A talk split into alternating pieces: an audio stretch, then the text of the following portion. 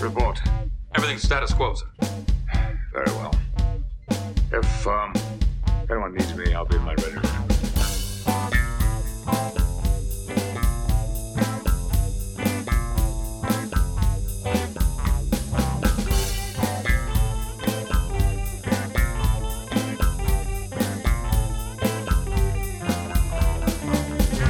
Hello, and welcome to the Readier Room, the only and longest running Star Trek The Next Generation rewatch podcast. Every week, we bring you an episode of Star Trek The Next Generation and all the behind the scenes stories of making that episode. My name is Mitchell Mells, Chief Consultant of Services at Paramount. With me is my life partner, Brandon Hobbs, the ex head of resources management.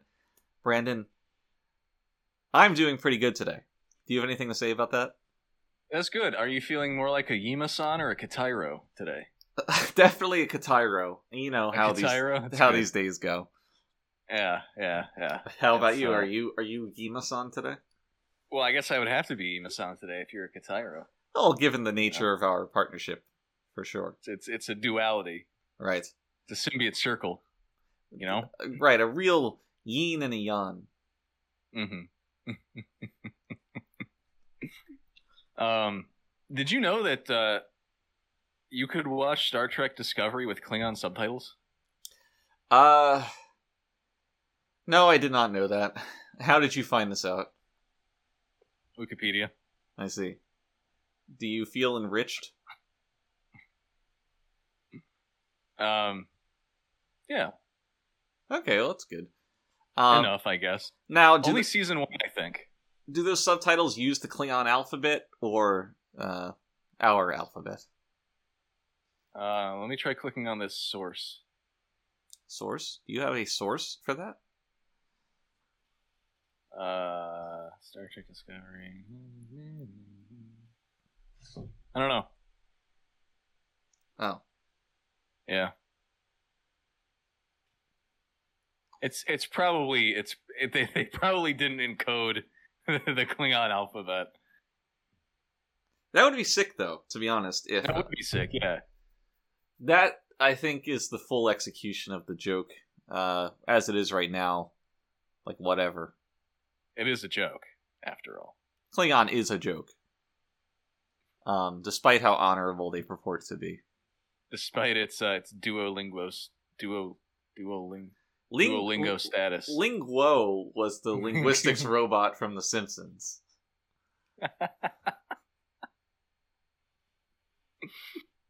um All right. How are you? How am I doing? Yeah. Yeah, I'm fine. Oh, okay, Yes. that's fine. I had General Guo's chicken tonight. Oh yeah, did it make Yeah. you a happy family? well, we'll see in nine months. I I don't know. I, I don't know if it's just the internet rotting my brain, but I can't hear the phrase "happy family" without thinking of some bizarre corruption of it and just being displeased. Uh, I- Right? I don't know. It- It's it's it's like a mind virus. Happy family. Happy family. Maybe maybe it's just Western culture really corrupting my my impressions of a healthy nuclear family. so what you're saying is the first thing you think of is not the Chinese dish. N- Yes, exactly. Okay. You think of I, I think of some bizarre uh, how to put this like a um imagine like uh a, what, a dojin that's like oh yeah yeah, okay I got you. That's all you need to say.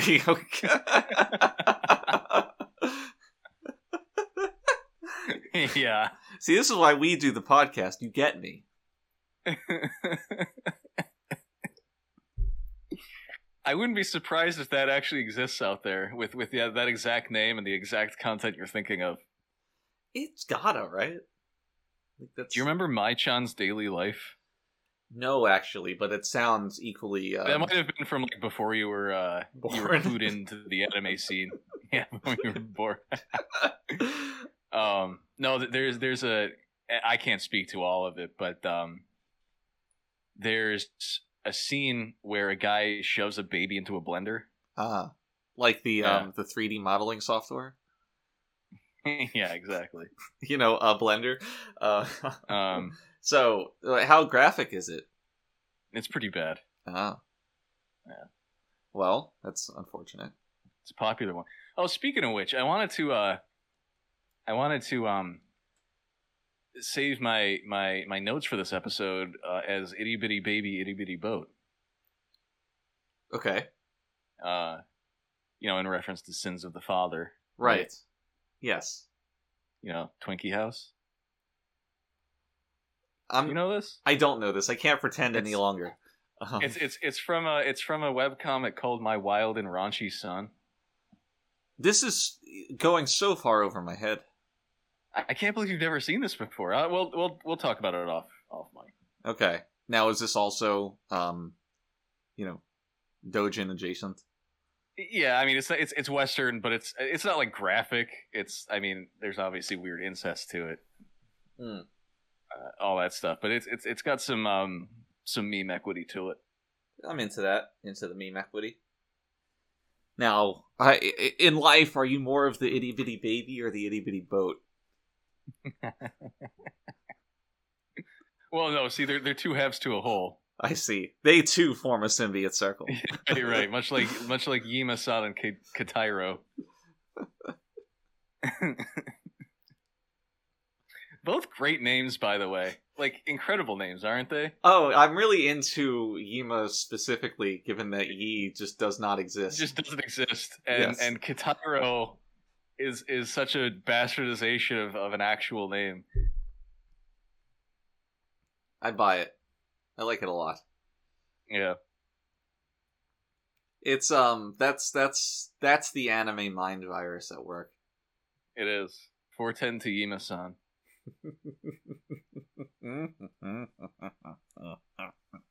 Although you, you know imagine spending six years of your life and not not being able to draw any better. I mean, I Hmm. can I can handle somebody that just isn't good at something, and despite their efforts, they just don't get better. Although I highly doubt this person was was practicing. But um, the idea that you don't have the awareness to see that, and you're like, look at the progress I made, when you know you, you made zero progress. Right, yeah, yeah, yeah, yeah, yeah. Just the gall. Right, that's where it goes over the line for me. um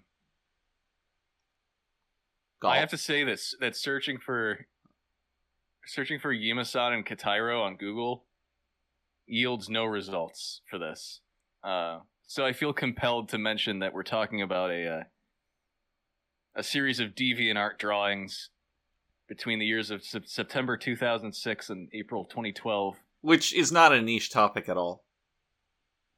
Right. Well, you know, you can look up DeviantArt if if if you're not uh, as internet savvy as we are, but uh, it's it's it's three drawings over the course of six years with you know three year intervals. Um, they're all basically the same, and the, the the whole conceit is that this person was supposed to have improved, Right, the idea is but they you, you they did not. redraw the same drawing after years of development to show your progress as an artist. Um, and and they're they're two lovers holding hands underneath an umbrella, and it seems. Um, in 2006, they oh they were named in 2006. I think they were named, then they were not named, and then they were named again. No, no, no, no. They were n- named, but then then in 2009, Yima became Yima's son, Oh, and then and then they be- became unnamed in 2012. I see. Moving up in the world, really getting that respect. There's so much lore to this, yeah, yeah, right? Yima's son. She probably introduces herself like that. That's how I introduced myself, not as Mitchell, but specifically as Yima-san.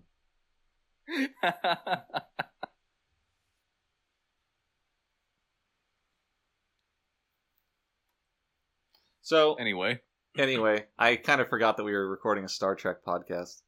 Um, I wish I could forget. Yeah, but we have orders to our business, and the first order of business um, is the question of the week, which is Mm. I don't know if you know this, but this is a question that we answer from the fans weekly, and um, oh, okay. it's a good enough question that it um, represents the week. It's the question of the week. Hmm. Mm. So this week, this uh, the question comes from Kai Bude in Germany, who asks. He says, "Guten Tag, admirals." Um, is Guten Tag hello or good morning? Guten Tag. Guten Tag, Well, Guten is good. right? And Tag is a Klingon delicacy. Right. So, So maybe it's not German at all. right? Yeah, I mean, it could be German Klingon hybrid, right? Like It ger- could be. germs clinging to you. Or- Or like like how, you know, uh, weebs pepper Japanese into their, Right. Now, their English. what would you call the Klingon equivalent of a weeb? A clebe? You know that exists too, a cleave. That has to exist in universe, right? Like like a Like a- s- a, certain segment of population of the teenagers who were like, oh, no, I, I, I love Kling, dude. I wish I wish I was born on Kling. if I was on Kling, I wouldn't get bullied every day at the academy. Right, right, yeah. oh man, Kling chicks are so hot. When I grow up, I'm moving to Kling. I'm gonna teach English in Kling. I'm gonna be I'm gonna be an ALT in Kling.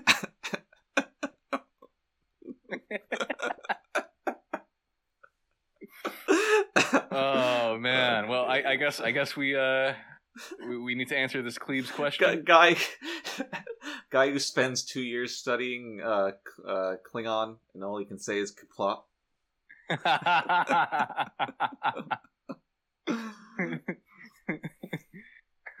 um, so this this guy says uh, a lot of us in the Readier fandom have been wondering which two of which of the two of you has the stronger pop. Thank you for the show, and please consider making an appearance at Readier Con, Kai. Well, Hmm. fir- first of all, so we'll, we we'll think about it. yeah we've we've had this request before, and we'll, we're tabling those discussions until well, it'll be between us and the organizers, but Yeah. Anyway, um, do you know what this means? Has the stronger pa Well, the stronger paw. pa? I chose this question specifically for this week. Um, Well, yeah, it's like chi. exactly, actually, and in what culture do they describe this? Do they use the concept of pa?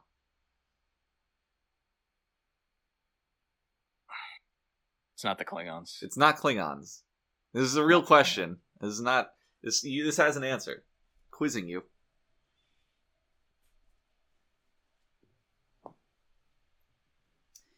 And if you think about why I would know this and you don't, that'll help you find the answer.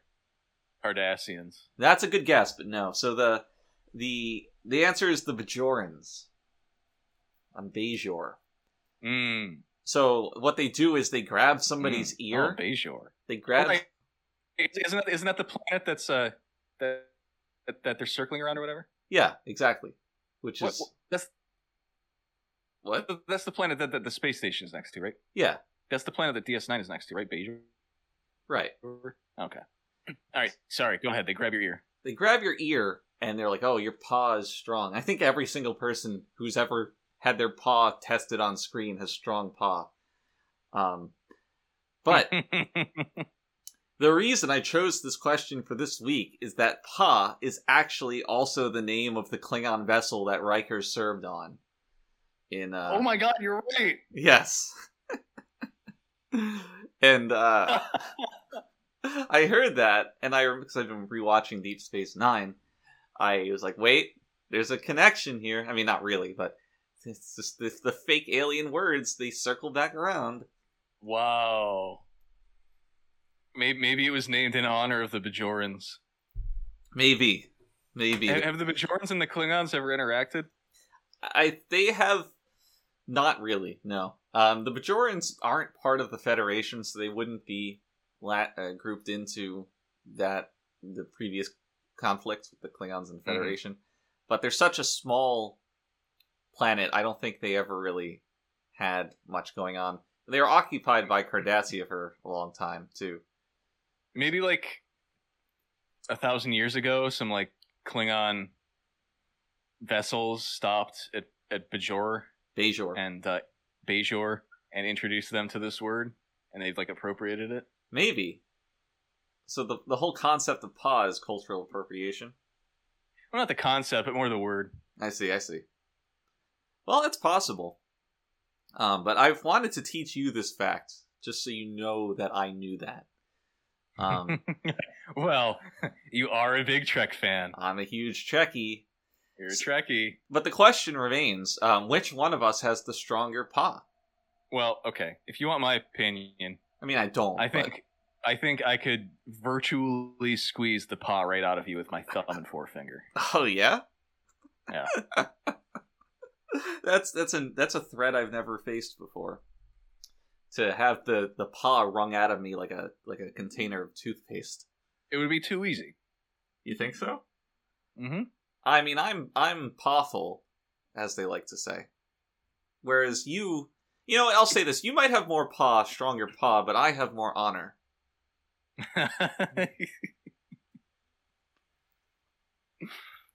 Don't you forget it, uh huh. Well, honor. It's good. have you have you have you have you found your paw? Uh no, ever since he left um a few decades ago. He's I mean he's got to be dead by now, but I never did find him. Mm. Mm, It's a damn shame. I'm sorry to bring that up. It's okay. I mean, I, I got a little too heated. yeah, but I always had good relations with my peepaw, which made up for the lack of paw. Mm, mm, Mm. Yeah, no, I, I I kind of understand that. I was I was always really close with my Meemaw. Right. Meemaw, peepaw, hee haw. Ewa. You know what donkeys say? What do they say? Hee haw. and that's not a lie.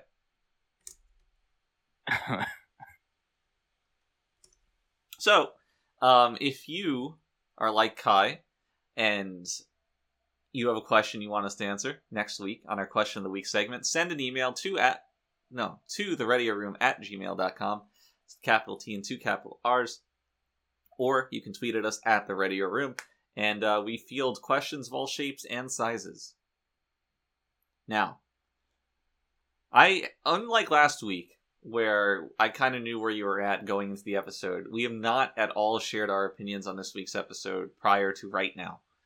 yeah, we haven't talked at all about this one. No, no, it's part of our um, shunning, of e- our mutual shunning of each other.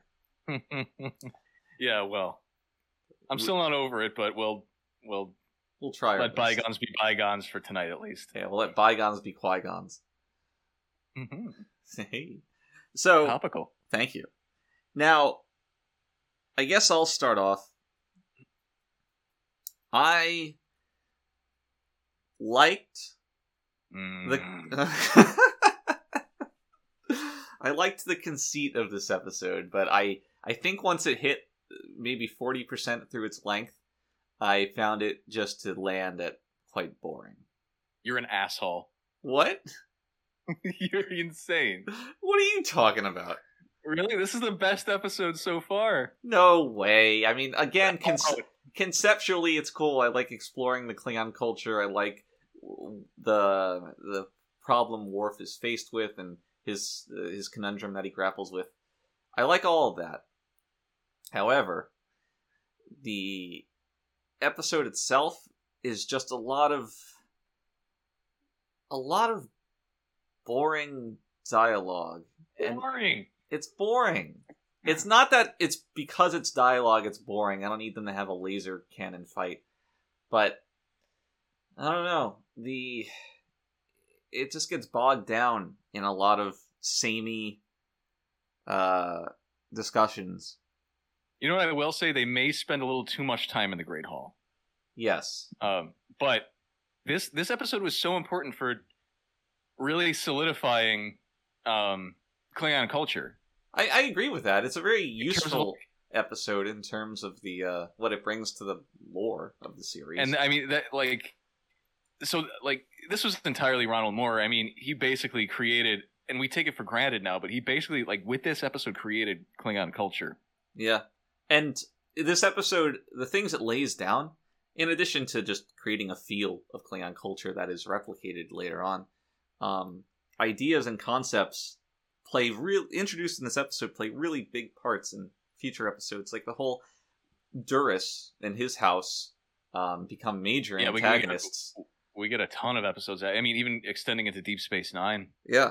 The same thing Right. with uh, Worf's brother also uh, shows Yeah. up throughout this series and into Deep Space Nine. who is actually I was pleasantly surprised to uh, still feel like Tony Todd did a great job uh, in that role. Usually, usually when you when we're talking about, I mean, first of all, guest actors Mm. are a shot in the dark. But when you're going the extra step and you're making these characters so related to the main cast, it's really easy to to mess that up. Yeah. But uh, I think I think Tony did a really good job.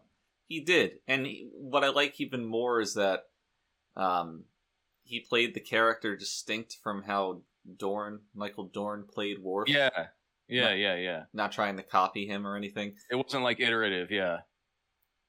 So just solid all around, to be certain.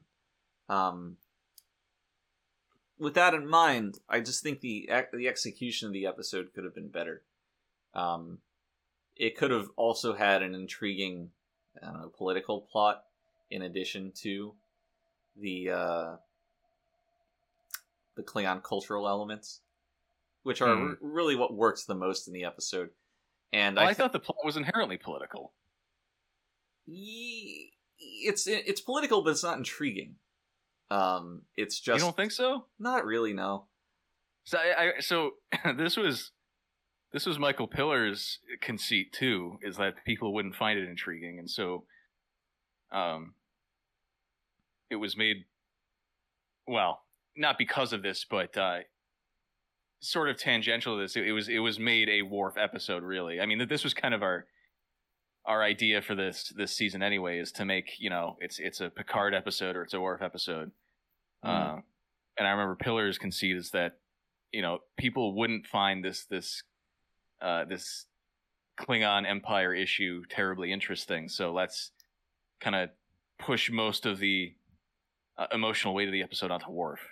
I mean I think that checks out conceptually the idea that we need to tie this to one of our main characters to make it more. But it's it's it still Interesting. didn't work for you though.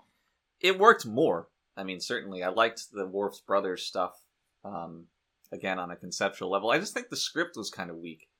Um, take these events and just rewrite the episode, and it could be good. It's not. Mm.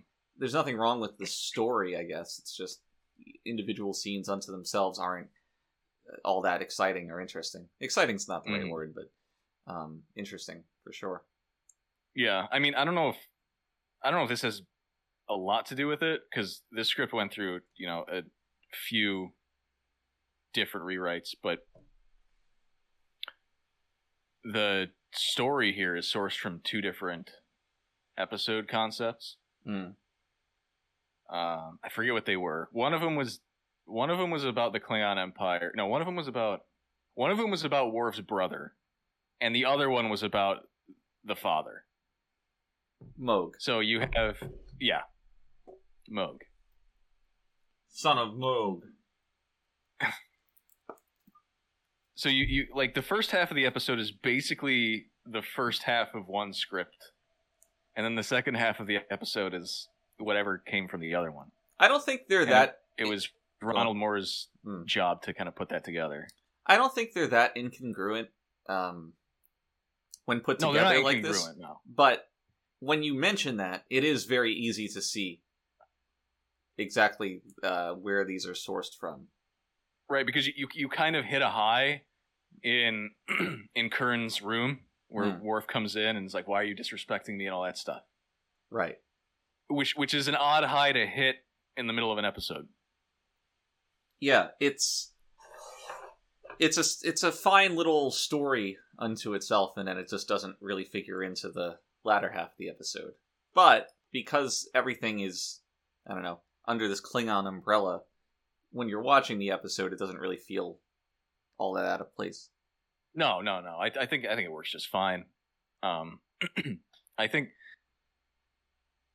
god I, I I don't I don't really at all agree that it wasn't interesting I don't I don't know if I could even articulate why.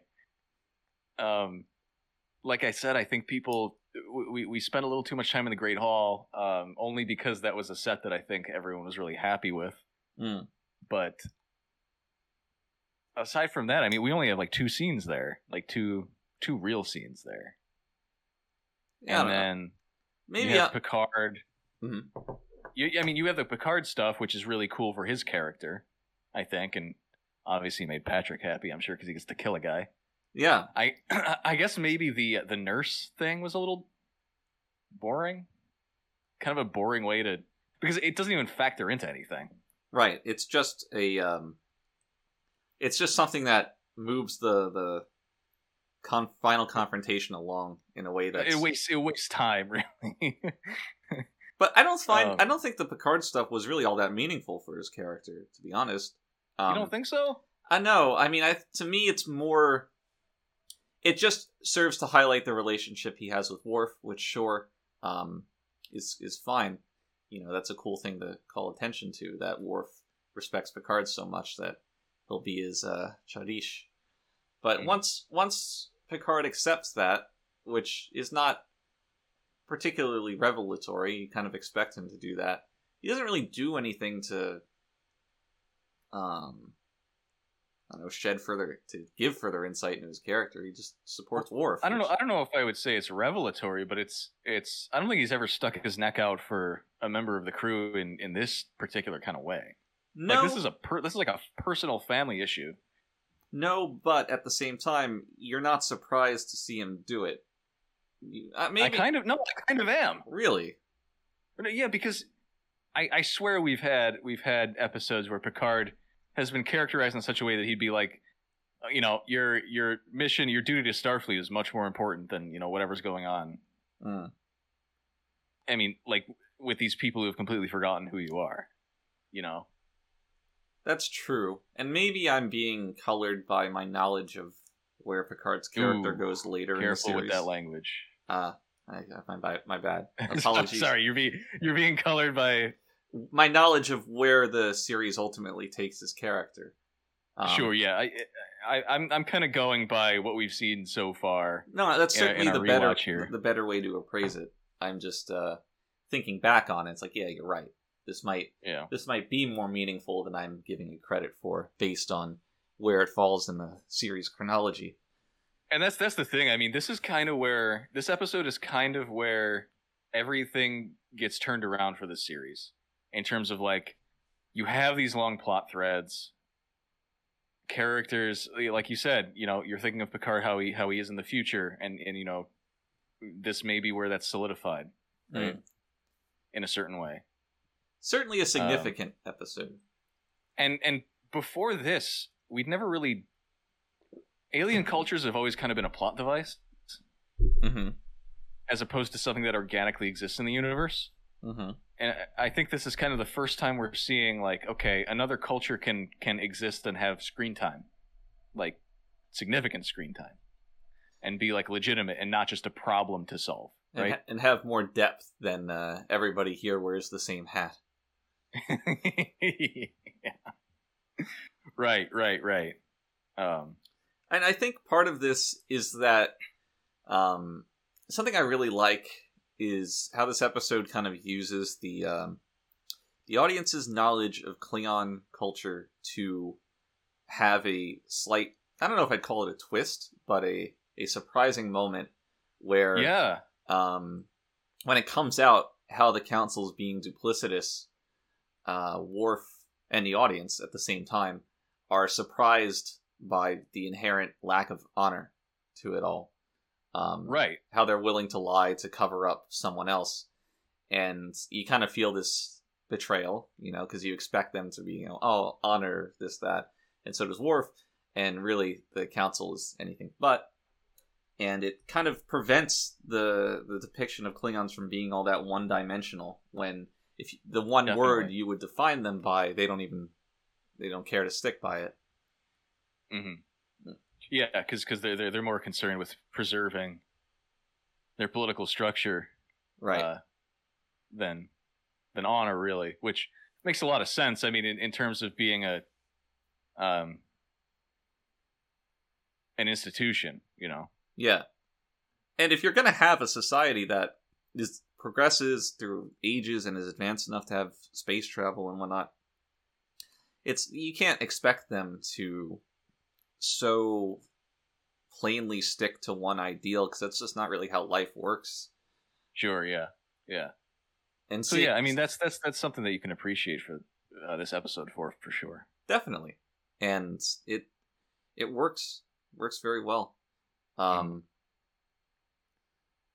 yeah i don't know i the slight feelings of boredom that i felt at parts in the episode uh, i don't know to me they're starting to feel outweighed by the the strong parts of this episode that do work I mean, you know, you know what, we know what a, a comparison might be, which might be a little hacky, but um, if if you look at the Star Wars prequels, where they kind of set up this um,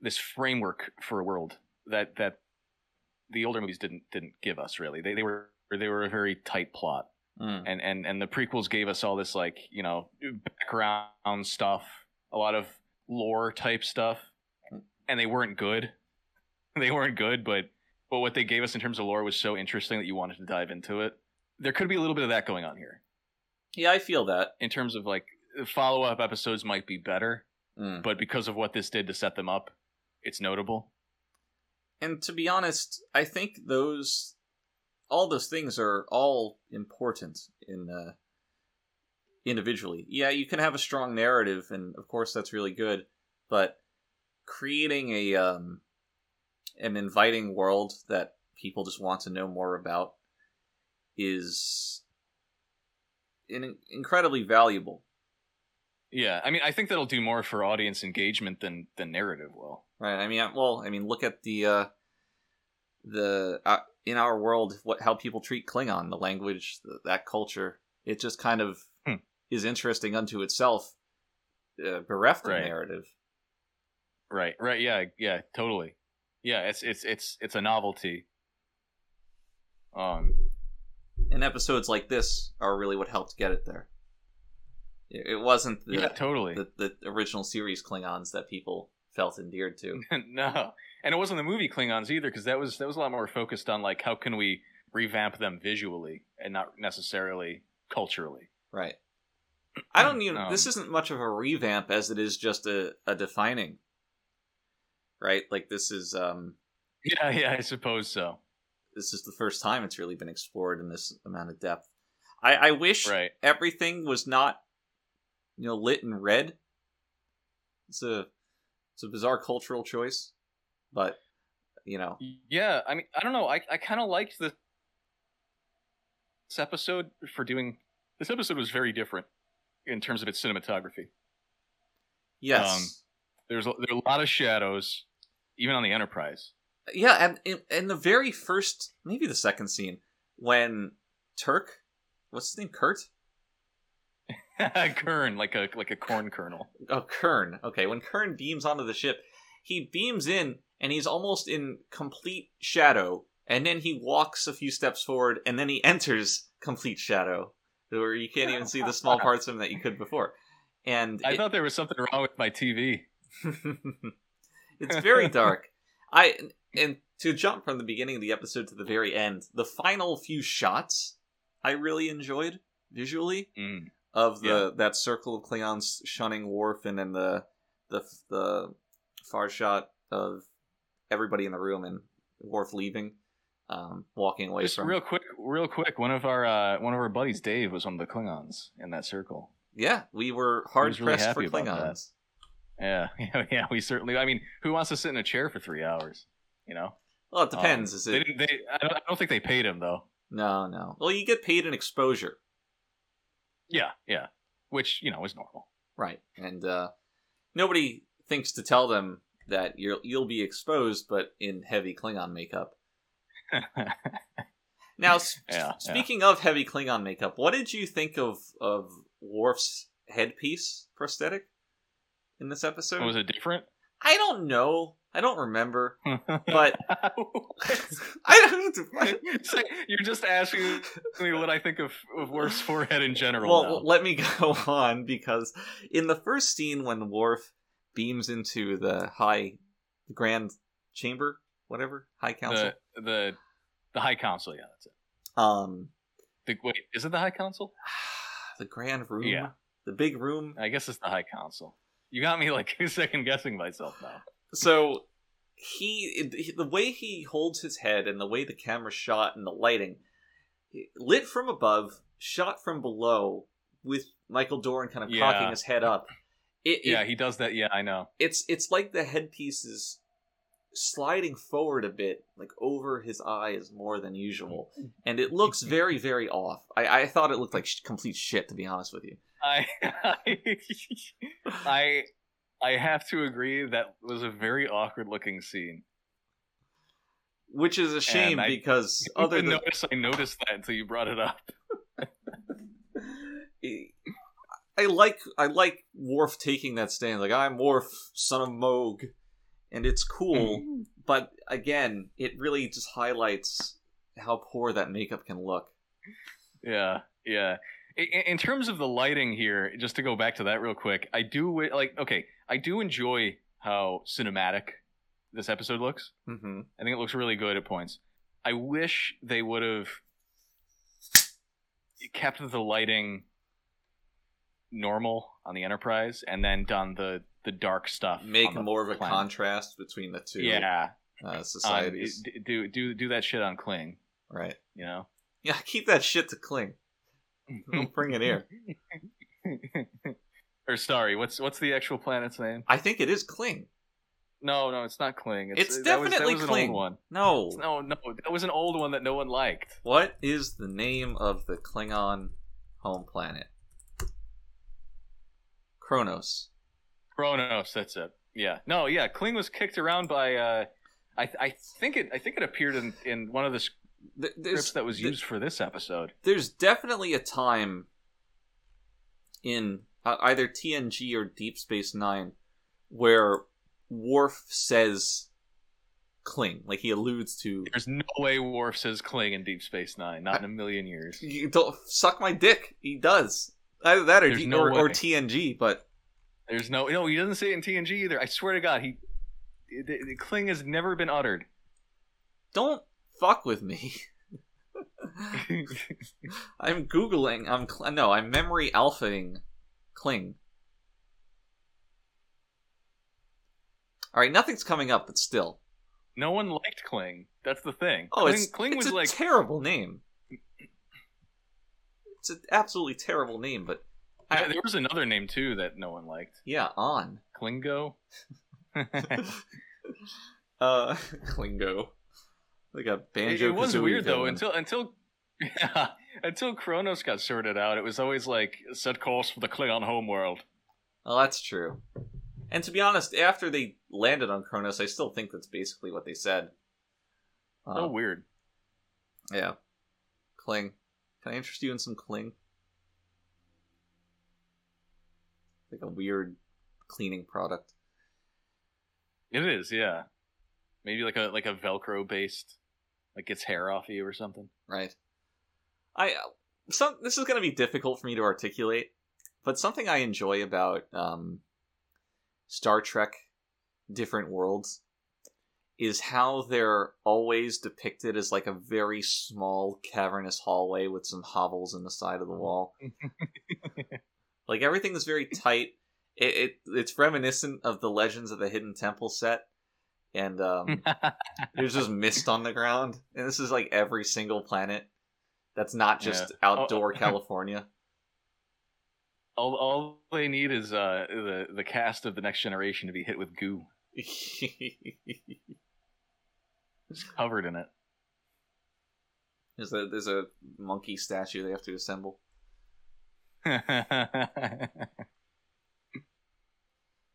All right, so why don't we go through this chronologically?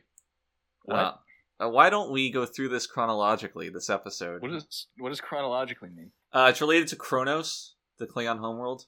Oh, the- oh, okay. Uh, ah, I gotcha. All right. Kronos, Kronos logic Lee, Mhm. right? Mhm. So, which also, um, yeah. So the first person from Kronos that we see is is Kern. Mm-hmm. this episode starts out with a with a, a girl with a cute side ponytail. I didn't notice her. Uh, she's at ten forward. Uh, Ten sitting at forward. the bar. The episode starts in ten forward. Yeah, it does, What? What is happening? doesn't it? Maybe. Pretty sure it does. I I know they're like, oh, Riker just got finished his you know study abroad on on the Klingon ship. I'm sorry. It starts in the corridor, That's what I fucking and thought. then wait, wait a minute.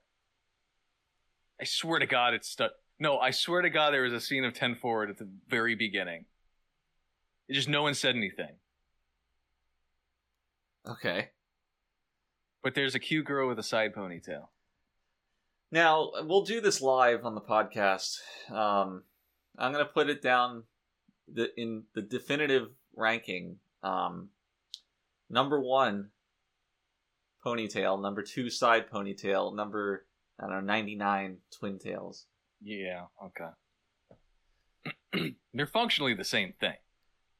Yes, I mean yes, they tie up your hair so it's not all in your fucking face. Obviously, that's not the discussion we're having here. what What about the lazy housewife ponytail? Explain.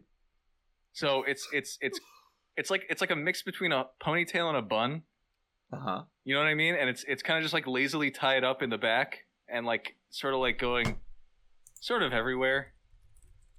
You don't know what I'm talking about? I'm googling lazy housewife ponytail, despite it being a uh, a don't do this.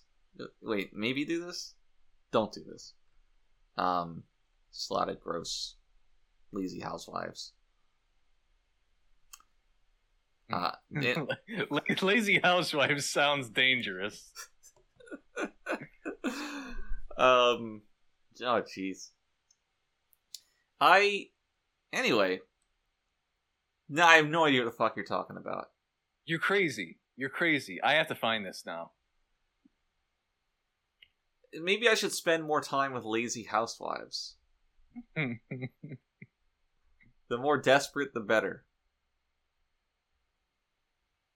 have you ever seen desperate housewives uh, eh, here, here and there.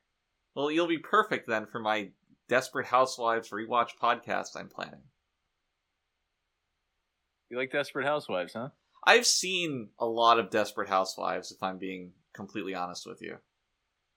That's a reality show, right? Or No, no, it's a drama. It's it's a drama. melodrama even. It's like a it's like a primetime Okay, soap okay. opera. You're right. Yeah, yeah, yeah. Um, no the the the worst the worst show I've probably ever watched to completion is Gossip Girl. That's yeah, that has to be the worst show you've ever watched to completion. Gossip Girl's fucking awful. Well, and Gatchaman crowds. Yeah, that's I'm with you on that one. Gossip Girl is great. What are you talking about? They talk too fast. yeah, Yeah. Am I wrong? I don't think so. Wait, you don't think I'm wrong? No, So I you- don't think they talk fast. Oh no, they do. Am I thinking of a Gilmore Girls?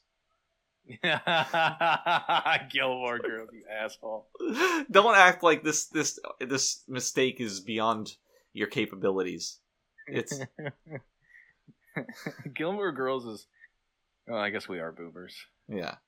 I And was what gonna go- say it's a boomer show, but is Gossip Girl not? Gossip Girl came out like Like- ten years ago. Hold on. Gossip Girl. 2007. Gilmore Girls. Okay, that's that's not boomer. Gilmore Girls is 2000. It's seven year difference. Seven year Okay. stretch. well, you're you're still pushing it to the point where millennials aren't going to be watching Gilmore Girls. Are they going to be Most of watching them are. Gossip Girl? Yeah. 2007, yeah, absolutely. all I know is I I have I have you know I know people who are of the not boomer age who have watched Gilmore Girls. Why are you hanging out with children, Mitch? You know why I'm hanging out with children. uh, Uh, I can't find this ponytail that I'm talking about. I swear to God, it exists. It might be called like a bun or something in Japanese. I don't know. A bun, perhaps in the oven. For what it's worth, I've only seen Japanese women do this. Maybe your uh, appraisal of their attractiveness was blinded by their ethnicity. They're, uh, I'm not gonna say it. Yeah, maybe. Consider that. That's but no, but no, seriously, it's it's got. Now that you mention it, a white woman probably couldn't pull it off, but a Latina could. Okay. Now, does this have any bearing on whether or not she's smoking hot? This Latina, this mythical Latina. well, I'll tell you what does have bearing is whether or not she's uh, over thirty uh, and or has kids. Now, Because Uh, how that's the point where she blows up like a balloon. how do Latinas scale into the late game? A late game? Yeah, What do you mean? Like, the- if if I'm interpreting you correctly, the only time you will be enjoying a Latina is probably in like the first ten years of knowing her, okay. and that that's if you catch her like right out of being legal. So you're, to put this another way, they scale a little bit worse. Yeah, yeah, oh they- yeah, they scale terribly. Okay, all right. Um, so unlike black don't crack, Latina do patina. they do patina. they patina hard. Hell yeah. Oh jeez. What about what about the ponytail that kind of takes like the the almost like bang area and like kind of pulls it back? You know what I mean? Like on top of the head. Yeah, yeah. Like like you, you can obviously see the I don't know how to explain it. Now, wh- what I like are the ponytails that don't touch the bangs. Like I don't know if this is a halfback or what. That might be a football term. Um, but when no, I know, I know. Don't pull the bangs back. right, like let Well, leave what I'm them talking let them about is- bang. What I'm talking about is like Love, man. I don't know. I don't know. We- We should drop this because we're just it's just going to be half an hour of us searching through Google images. okay, so the Uh, second scene of the episode. Uh, okay, but I- I do I do want to just note that twin tails are amazing, and you need to kill yourself. Oh, they look like shit. Mm-hmm. They look like No. shit. Alright. Okay. Um. So Kurt, Kern, shows up, and he's uh he's he doesn't endear himself to anybody, and he bullies No. Worf. Um, Yeah, He's he, Wesley hates him too. yeah, Wesley hates him because uh because he hates Wesley, Mhm. and Geordi too feels picked on. I wo- I wonder I wonder what's going on here. What I- what are you alluding to? I don't know. Is is Kern racist? Well, he picks on Geordi and and Wesley equally, so Yeah, but Wesley is like a special. certainly Yeah. certainly special special little guy that that wesley crusher um and it's kind of i don't i don't think i buy jordy's uh reaction to these events No, Him- now that you mention it, no it's uh I, I see where you're coming from. Yeah. yeah he should be better about this than he is J- Jordy has always been, I feel like, interpreted as a guy who will just like work his ass off. Right. It's not somebody that needs to be coddled. And when he's like, oh, he's making us work a double shift, like, okay. Yeah. Then work two shifts. Right. Yeah. Like, like J- Jordy has been in a, a number of terrible situations. In fact, some probably some of the worst situations any character's been in so far Yeah, and he in, in just terms of like how much effort he has to put in. Yeah, you never you never bitches about it. No, but we have to make sure the audience knows that this Klingon is a little brusque. Yeah, You this know, Kling- I don't I don't understand is cuz when when uh Riker was serving on the Pogue or whatever, Pog. the Pog. The Pa? I, I, the G might be silent. I think no, I think oh, I don't know. That might be the difference between the two words, uh, you know, the the ship and the the chi.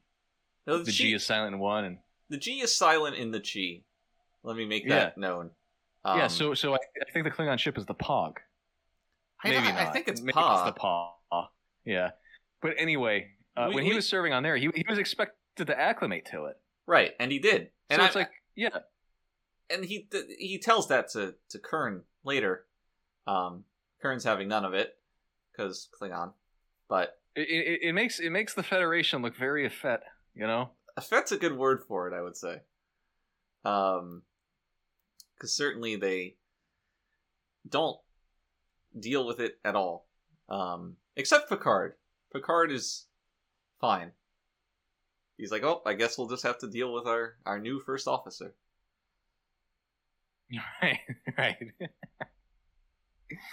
he, he he comes on board and threatens to kill them all, and Picard's like, well, all right, I I think in episodes like eh, no, no sorry not episodes but concepts like this, it's they're constantly torn between depicting the Federation as being um,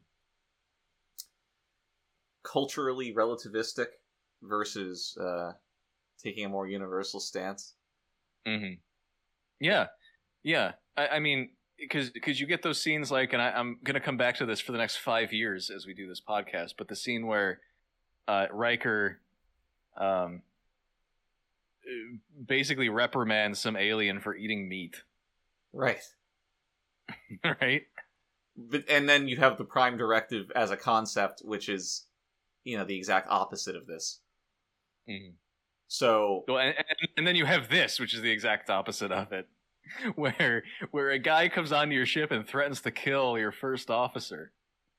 and you just you're like yeah sure whatever You're I, I wished it was more consistent because if you take either of these and universally apply them you can create interesting situations interesting moral dilemmas um, but when you pick and choose it just comes across as more inconsistent than anything else and not Mhm. not not Yeah, in a definitely. particularly satisfying way Definitely. Yeah, it, it, it seems to suit the whims of whoever's writing. Right. So, not a big fan. Granted, this Yeah. stuff is not the focus of the episode, so whatever, but could have been better. Yeah, it's it's it's mostly used uh, to set up this this Worf Kern scene in in Kern's room or whatever. But um, but anyway, w- we we have a minute till we get to that. I think um, Just blows by. it does. Yeah. So so Wesley and Jordy are complaining to Riker in ten forward. Mhm. right? And then we go back to we go back to the bridge, right? Yes, and Kern. Kern is bossing around everybody but Worf. He's being Yeah, yeah. This thi- this is this is where this is where he he goes up to Worf and dishonors him, right? yeah in a in a very I don't know s- somewhat subtle way. I don't- it didn't really feel like Uh, a he- like a he's very grand dishonor. condescending. He's Sure, very condescending. Um, Kern you know, he's like, descending. oh, good, good job. Yeah, he's Kern descending. right. That's the- So the that Wachowski movie. Kern nice. Descending. That's not bad. Not bad. Not bad. Thank you. Um, yeah, and this cul- culminates in the dinner scene. The dinners, yes. The oh god. Yeah, That's actually that's the first time we see the uh, the captain's like eating dining hall or whatever. the captain's mess, as Riker refers to it. Captain- But and when Is that, is that what it's called? Yeah, but when when we show up there, it's not in a state of disarray at all. maybe they, maybe they blessed it beforehand. oh boy. Um, fun thing about that scene, the dinner scene, the script and ultimately the final production called for Picard to be carving a turkey um, Yeah. during that, but um, Patrick, the actor, not the uh, uh, not the character, but had no idea how to do that. Um, he his words, the English were quote too dignified for turkey, which didn't make sense to me because I've seen him enjoying kebab on several occasions before that. So Yeah, weird to be against Turkey only sometimes. it's possible he didn't know. That's, he doesn't know a lot of things, so I wouldn't. I I I, I, I subscribe to this theory. Was he eating the kebab with rice? No, but that would have been the better way to enjoy it. You think so? Yeah, actually, I'm 'Cause, almost I mean- one hundred percent certain. Historically, it's it's it's been enjoyed with uh, with uh, you know bread, Pita, pita, if you want to call it that. I do. Pita. Pita. I, I just I just think having having kebab with rice is a little bit degenerate. That's all. Degenerate, huh? Mm-hmm. In what way? Culturally insensitive. To whom? The Turks? Uh, The Turks. The young ones or the old ones? the young young ones. Uh, the Uh, young, like like like like Hassan. Well, we should poll him on the matter, actually. Yeah, actually, uh, ensigns at Hassan for us. Is it okay to eat kebab over a bed of rice? That's the question of the hour. Yep. So they're at that dinner scene, and there's a very strange exchange, strange exchange, where um, Riker, and basically everybody's complaining about Kern right to his face. Um, uh, uh, presumably in good fun. But Riker says something, oh, you know, when I was on the PA, I fit in with everybody, but this asshole's not doing that at all. And then uh, Jordy says, yeah, what a dick. No offense, of course. You're Uh, right. So I um, strange, just strange. we learn we learn that Picard keeps uh, caviar on the ship, yes, which because doesn't seem like it would last very long. I'm tickled that first of all, that's true. But I'm tickled by the notion that um, the replicator can't get some things right, but it presumably can get other things completely right because nobody complains about them. Um, Mm. you know, oh, This is the first time we've we've really heard a, a complaint from someone in the Federation about the replicator. right. Do you do you view this as significant? Significant, maybe not, but kind of I'm kind of perturbed by it because you know, like you said, it, it raises the question of like why does it get th- some things right and others not? It makes sense when it's trying to replicate alien stuff, but Yeah, not the the native stuff of the people who built the damn thing. right. And what is so mysterious about about caviar? It's just fucking eggs. like oh because it's a rich a rich food like it costs a lot of money the Exactly, replicator can't get it right That's exactly what it is. you could literally, you could literally go down and scoop this out of, out of the sea or whatever.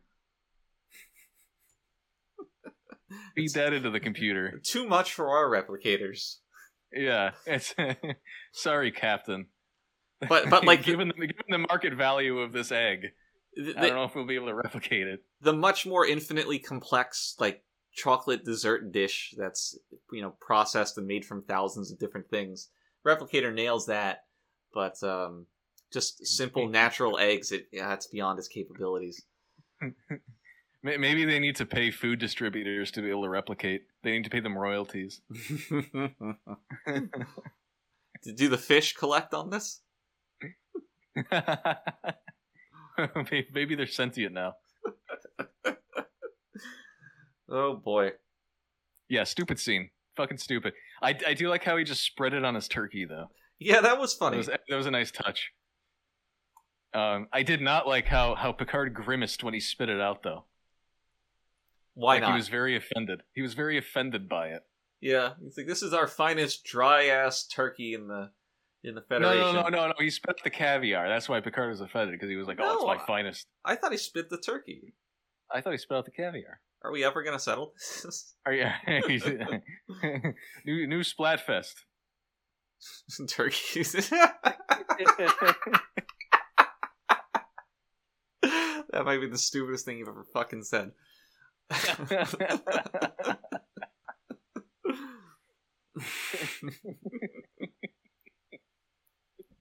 uh, yeah. Anyway, so after this, Worf Worf goes in to He cor- confront Kern. Corners him in his room. He Kerners him. Are all the rooms so comfortable? And Warp's like, yeah, I guess. yeah, whatever. You Do you fucking not freak. sleep on a bed of nails? Uh, it has thinned your That- blood. that was the- that's the, that's the point where I've kind of I kind of drop out of this where it's like okay Klingons are not okay with like sleeping in like a normal room. Right. It's you know, whatever. There's no honor in being comfortable. Right. It's a little extreme, but in any case, uh, he learns that uh, Kern is his long lost brother. Yada yada yada. The sons of Moog united at last. Yeah, Moog has been dishonored because uh, apparently the Klingon Empire blames him for allowing the Romulans to attack the Kittimer outpost Right. and and kill everyone there. I'll say Mostly this. everyone. Kittimer, great place name. What's that? Fun to say. Kittimer? Kittimer. Kittimer. For the attack on Oh, Ah, Kittimer. The attack on Kittimer. Kittimer, Kittimer, Kittimer, Kittimer. Oh, I'm a Kittimer, Kittimer, Kittimer. It's fucking it's not Ro- bad. Romulan assholes. So now Worf has to go to Picard and say, "I have to leave." Um, fish watch. There's no fish. No fish. No the, fish. the monger was unemployed for a time. We didn't commission Mm. him. No. I, eventually, the, the show became good enough to not need fish Right. as like a spectacle. Much like much like the music scene of the nineties.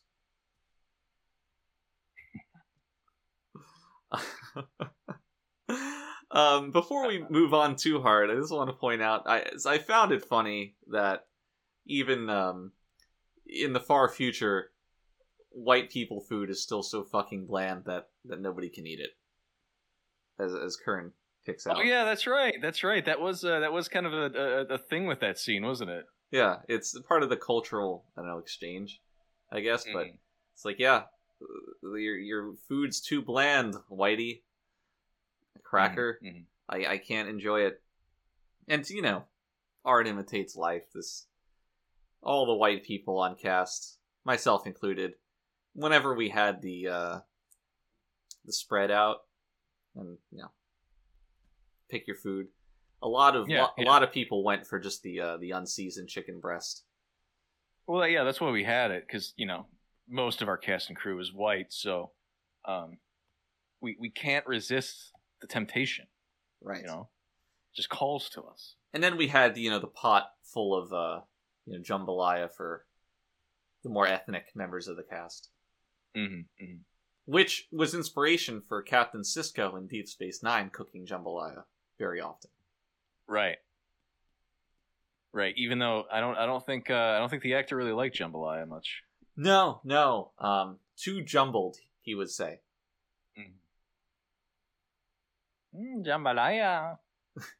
what is that why do i know that Wh- where does what is this from I don't know. I just, I just said it like that. no there's definitely something where um some character is like feasting feasting or like looking to feast he says mmm jambalaya it, it's as stupid as it sounds but this definitely exists i'm not insane All right. I don't, I don't know. I- I'm sorry. maybe i am insane i don't know but this definitely is a real thing um anyway Anyway, we go. We finally. Uh, uh, Picard says, uh, "Let's go to the Klingon home world." no and, and we finally. This is bef- What? after this. They haven't gone. Have they talked about Moog being dishonored yet? Did yeah, come- Okay. yeah, Alright, yeah, alright, yeah, yeah. alright, I then- brought this up. All right, you're good. You're good. Then they go. You to s- never listen to what I say. No, I really don't. It's fucking boring. Yeah, we go to Kronos, and uh, I, I have to point out the matte painting. Once again, Matt outdid himself. Um, i i did you notice the people walking behind the pillars? No, tell me about it. What, Talk to me. seriously? No. Yes. Okay. So if if you, I, I listened to to uh, Mike Okuda talk about this and like how they did it, and it, and no matter how many times I hear it, it goes over my head. But there's the matte painting, Mhm, and you see the Great Hall, mhm. and um, there's outside the entrance. There's like these pillars lining the walkway, and This- there's there's people walking behind the pillars. Which are part of the Matt painting. The matte painting, yeah. Okay. So I how just think it's it's super impressive. it is. I wish I noticed it, but it's cool. they Certainly. showed it twice.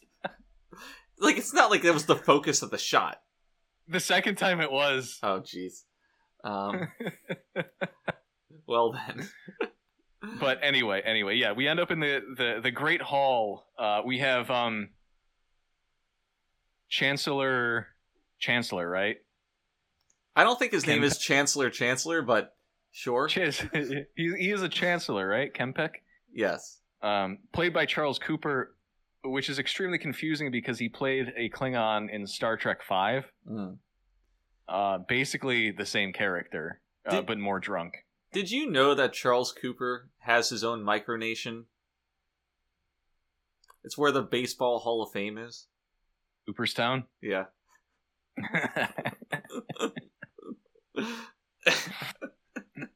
I, I, I didn't know that belonged to him. yeah, uh, that's why it's named as such. And uh, I imagine he'll pass it down to his son, um, Charles. I, ma- Cooper I the imagine second. he has already, Yeah, that's true.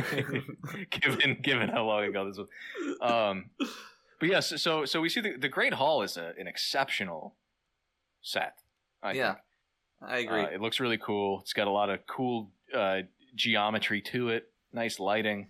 Um, It's- one thing I will note is is the the Great Hall. Mhm. It's it's actually a lot smaller than it looks on camera. yes, by far. because if if if you lo- if you imagine the Great Hall like in canon, basically you want to cut that in half because what they would do was, um, they would redress it to fit whichever end we were supposed to be looking at as an audience, and uh, so so you know. a- At, at one point it would be the front of the Great Hall. At one point it would be the back, but it was always that one half. right. Um, and I think it was around day four or five that everyone kind of collectively decided that it would just be easier to flip the scene horizontally in post Which was rather than an inspired decision of filmmaking. yeah. I mean, when you think about it, it's kind of kind of the natural conclusion. Natty. But it is it is a great set. Definitely. It Um, it evokes a lot of um the the notes you're trying to hit with the Klingon culture just in its Mhm. visual design. So yeah, it- it's, I mean, it's really cool because like um, I mean, we'd be remiss if we didn't mention uh Richard and Jim who won the Emmys for this episode based on their kind of visual interpretation of Klingon culture, which I think was, I I, I think it evokes kind of like a, a Southeast Asian kind of vibe. right. All the more credit to our Klingon weeb discussion from earlier. Yeah, yeah. but it, it looks really cool, um, and yeah, I like it. It's one of the I like it stronger points of the episode. I mean, and it is, I talked about Worf's makeup looking like shit, but basically every other Klingon, their costumes, their makeup, um, I thought looked quite good. And yeah, it- yeah. to And me, surprisingly too, because oh, sorry, go ahead. to me, it calls into question why the Klingons have seen as much visual redesign as they have since TNG. Um, I don't Oh yeah. like why. Why this? It just looks great. Yeah, I mean the uh if, if we're talking about uh Discovery, We those are. those designs are bad.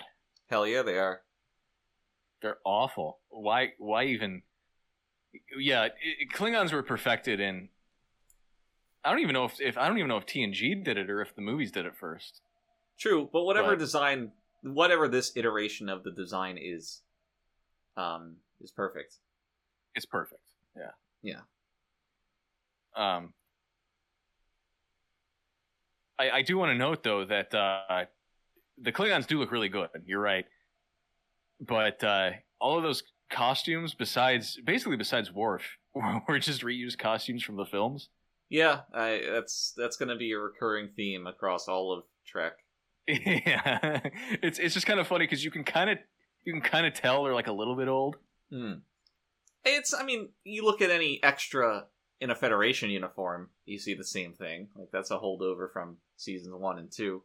They still Mhm. haven't gotten everybody a new uniform yet, which points to, like, budget concerns in the Federation that are kind of funny to think Right. about. I, you know, I guess why get rid of a good uniform? Right. Maybe everyone's just sentimental. yeah. I like my old uniform. It going back to Deep Space Nine. Let that phrase sit for a moment. Um, in one episode, everyone just has a new uniform. It's in the middle of a season, and um, I believe Like forever? yeah, it's it's just a change that happens from then on. And I believe those uniforms came started in one of the TNG movies. Um, where it's like the gray top, the gray cut at the top Yes. of the shirt, and yes. then the undershirt has the coloration on it. Um, right. Yeah, they just adopt those in the middle of season five, I think. That's nuts. Yeah. And there's like one throwaway line where someone's having their eyesight tested by the doctor, and he says, "Oh, does my uniform look brighter to you?" Um, and it's like, "Oh, it's the uniform." Like, oh, Uh, kind of dumb. damn, that's that's really weird. In it though. So Um, going back to this, uh, we, we, we didn't mention though that Kern is is is uh Worf's Chadich. Chadish, Chadish, Chadich. and um, Chadich. that's another Klingon cultural thing that's just kind of you you know you understand it, but you don't really. It's like- yeah, yeah. but I mean, in a cool way, where it feels like there is something to understand, like there is a culture here. Um, yeah, and you don't need to understand it to the degree that uh, that you know uh, memory alpha wants to. right. but the point, i- so Kern becomes his Chadish. In in that, uh, there's a cool moment where Worf pulls rank. There's like these different types of rank being pulled. Where it's like Kern, oh, he's the first officer, but Worf's the elder brother, and then Mhm. Worf's Kern is Worf's Chadish, and um, that the fact that Kern immediately relents to that, it's like okay, this is an important element of the culture. Um, there's Yeah. With that stated, there is no power struggle, and uh, that's neat. And then Kern in the role of Chadish gets fucking dunked on. Um, kind yeah, of well, they, they they have they assass they try to assassinate him. in a very silly moment, I think. yeah, yeah, you're right. Um, just two ends of a hallway, guys like kind of step out of the mist, and Kern does this like silly battle pose. It's it's very mustache twirling on the part of Duras, right. and uh, very TOS tier action yeah. here. Good way to describe it. so Um, I you- that does knock this episode down a little bit.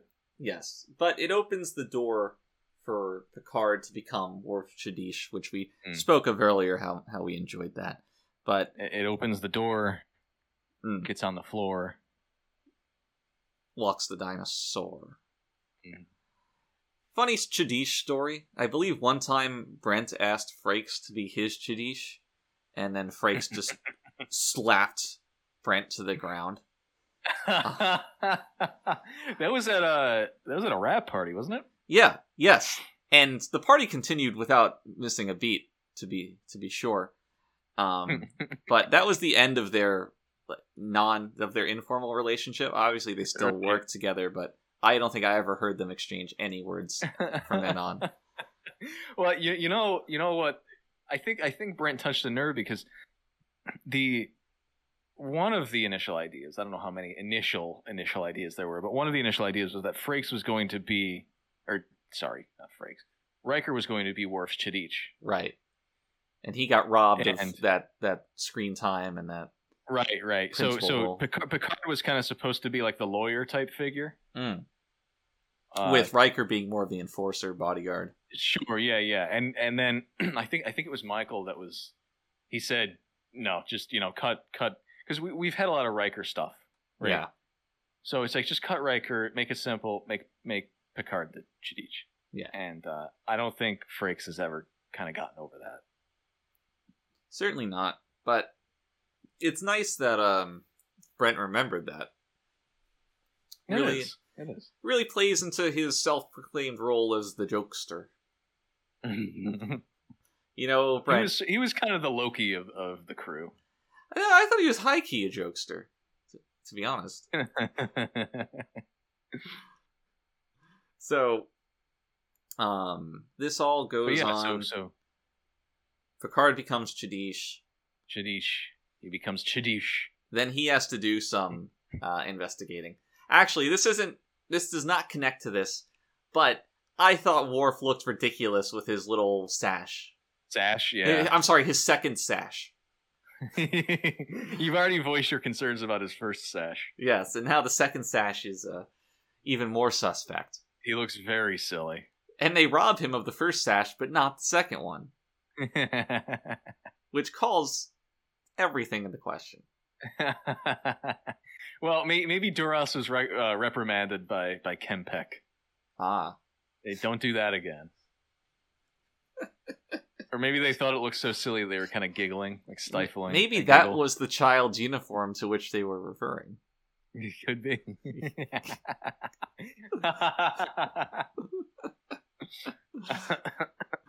You Uh, come it- to they- us wearing a child's uniform. Worf just standing there looking like a complete buffoon because he is. yeah. Uh, Duras does challenge uh, Picard for for a moment, And right? steps down from that challenge for very little reason. Picard, like, he responds by threatening him physically, but not at all an imposing figure, Patrick yeah, Stewart. but, but he he can't like Duras can't kill him on the floor there. That's why he ends up sending assassins for him. But uh, Yes, you know, but- much in the same way that Kern. the way he slinks down is not. It, it's very much depicted as him being intimidated. Mm. Yeah, Uh, you might be right. That might just be like a, you know, uh, Picard's so cool kind of kind of moment. Yeah, like, wow, even the Klingons respect him. Right. Um, it, it is. It is right after this that um, we have, well, a couple of things here. Crusher realizes that Worf is not the only survivor of the Kittimer massacre. Right. Yes, that is Crusher, isn't it? That's And surprising. in this scene is particularly interesting because we see a as yet, I think, unseen version of Crusher, Sans coat. Right. This is a secret crusher. Secret Crusher. We called her on set. We called her Naked Crusher. Um, and it's it's maybe 13 seconds, Hmm. and this 13 seconds of footage was completely lost, and um, it became an issue when the HD version of the show was being put together, particularly because this was this episode was on the sampler disc, Hmm. before the Blu-rays came out. Like this was like the Blu-ray. It had um, Farpoint, this episode, and something lights, light something. Ah, fuck. Forget what the episode was. Light, Whatever. light of my life. something oh, the the, But- but- the the hidden light. No, like that. it's the name of something a like that. Beatles song. I remember this. It's the exact title. Um, go. I'm gonna. You continue talking. okay, yeah, you you can look it up. I am. Um, in any case, yeah. So so on the sampler, this 13 seconds of footage was upscaled from the TV broadcast, and it had all that like ugly banding and stuff like that. And this this became a news item because it was suspected that this would just be ne- never be found, Hmm. and on the official Blu-ray releases that you know people would just have to kind of deal with it, and what happened was eventually this this 13 seconds of footage was found at the last second in the form of an original reel in a uh, CBS executive's personal collection, I Hmm. guess you might call it. Um, which is very fortunate. It is. It's you hear a lot about lost media and um, just in unrecoverable footage, but for it to make to be recovered to to come back to us, very rare, very appreciated. Now the Yeah, world and, can um, enjoy the, the the naked hidden crusher.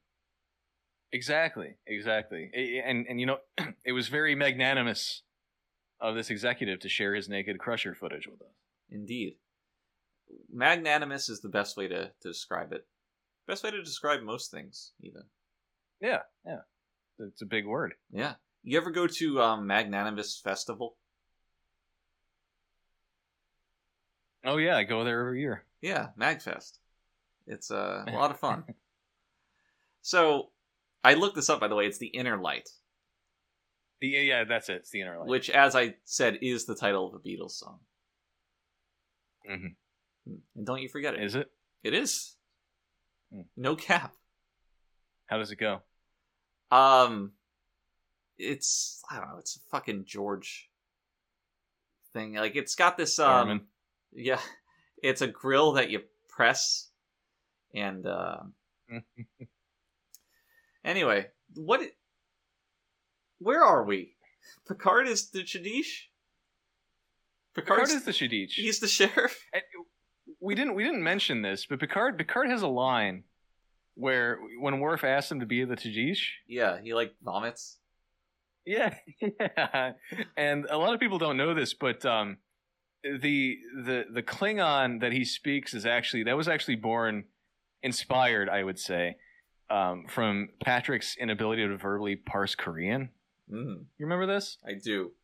He Um, tried for some reason, but he couldn't get there. We had we had a, a karaoke session, I think it was. Mm. And, And, uh, right, and uh, the machine we had only had uh, Korean songs. yeah, yeah, yeah, exactly. And and and Patrick, you know, bravely decided to uh to sing one song that night. And um I remember we all kind of looked at each other and we were like, this sounds like Klingon. Do you remember what song he was singing? Oh god. I know it had some English. It was something like "On Young, On Young, I'm Young." Something like that, yeah.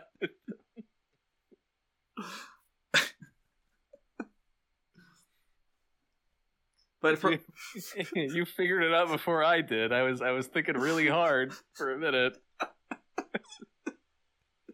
but from that we got um, uh, Chadish, Mm-hmm. which is now part of Trek culture and uh, Yeah, lore. so you can thank the Koreans for that. I thank them for a lot of things. Mm-hmm. Mm-hmm. We like K-pop here. We do. Um, the K stands for Korean. What? Yeah. Um, I know you always thought it was Kilimanjaro or some such, but no.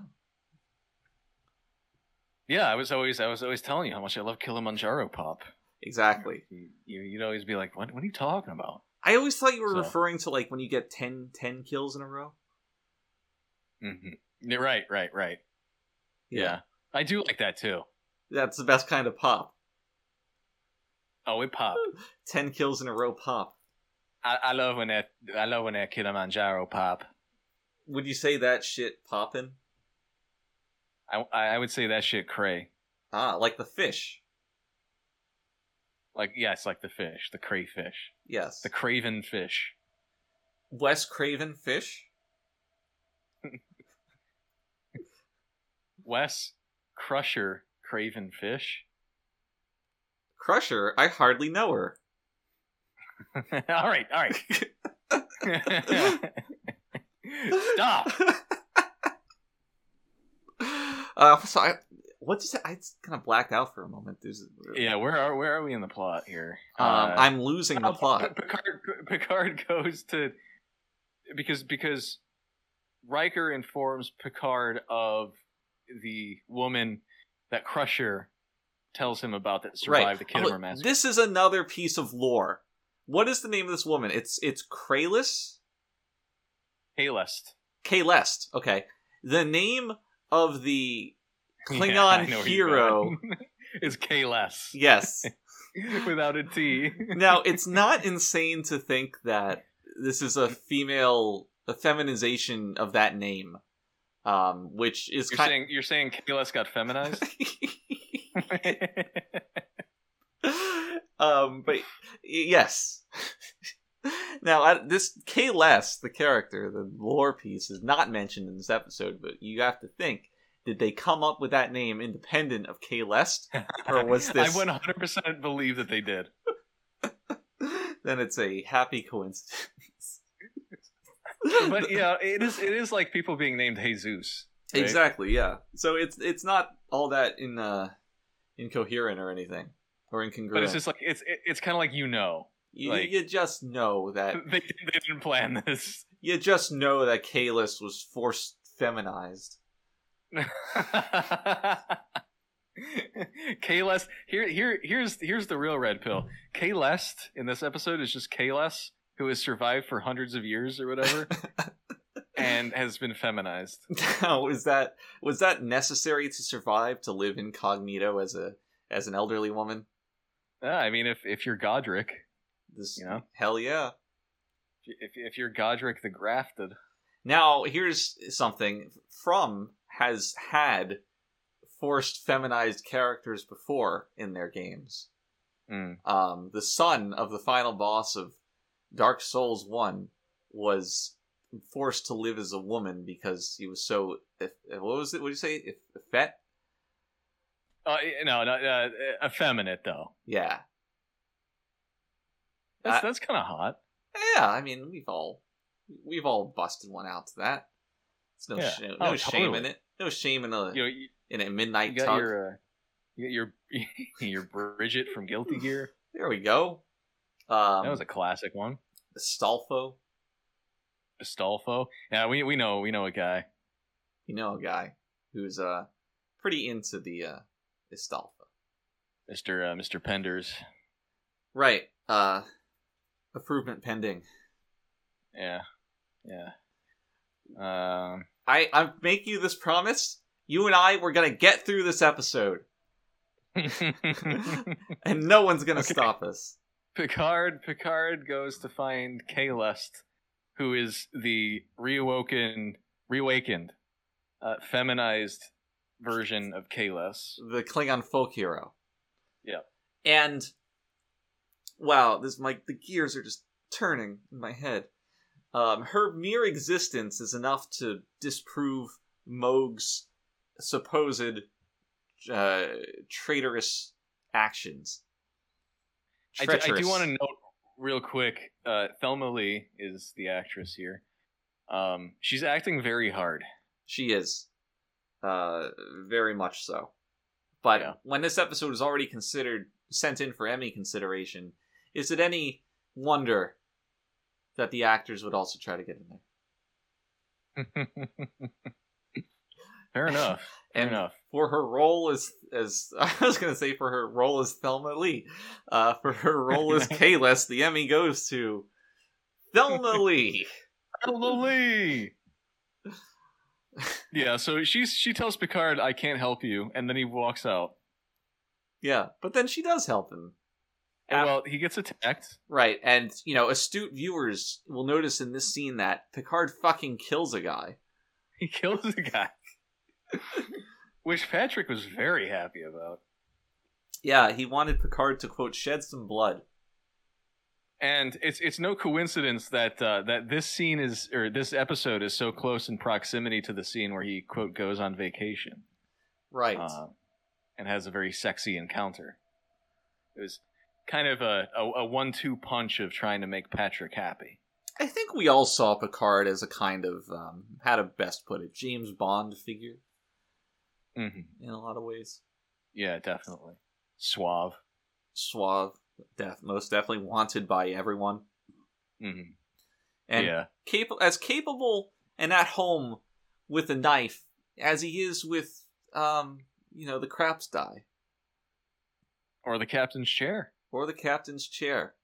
I, how how many times did you sit in the captain's chair while no one was looking? I'll be honest with you, an embarrassingly large amount, and um, sometimes just when it was me alone in the studio in that chair, I would gesture to nobody in particular and say engage. Um, it was it was great because I mean, the one thing is like when you were sitting in it, you were kind of just looking at like a like a mess, like there like there was a wall there, like it was like right, like cameras You know what I just with nobody manning them, pointing downwards. yeah. So that was pretty bad. But if you kind of just kept your head down, you could imagine that you know the view screen in front of you. Eh, close your eyes and Yeah, yeah. Now, have you ever met one of those people who has a captain's chair installed in their living room? Mm, happy to say I haven't. Ah, well, you best hope it stays that way. I would say, not not a good place to be. Who would you trust less? Trust less. Wow. Who would you trust less? K list? That's what tripped me up. All this K less, K less Well, talk. K list buys her shoes at Paylest. who would you trust less? Someone who has Kirk's chair in their in their living room, or someone who has Picard's chair? Uh, well, the Kirk's chairperson is most certainly older, and I think that the older audience places more honor on being trustworthy. So I would trust the Picard chair haver less. See, I would trust Picard more Really? Why is that? because I think I think Trekkies from the original series are deranged.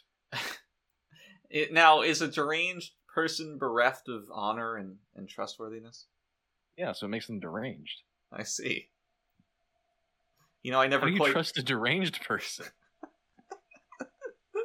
you say this like um like it's just a complete non-starter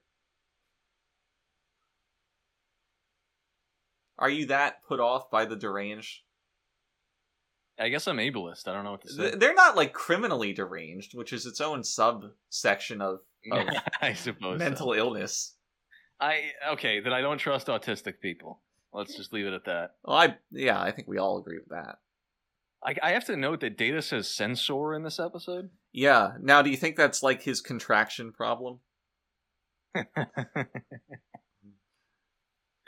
Data is just a like a, a walking contradiction. he's contractionally obligated to speak properly Mm, not Mm. bad. Not bad. Thank you, thank you. Um, yeah, Data's he's he's an enigma to be certain, He's a what? an enigma.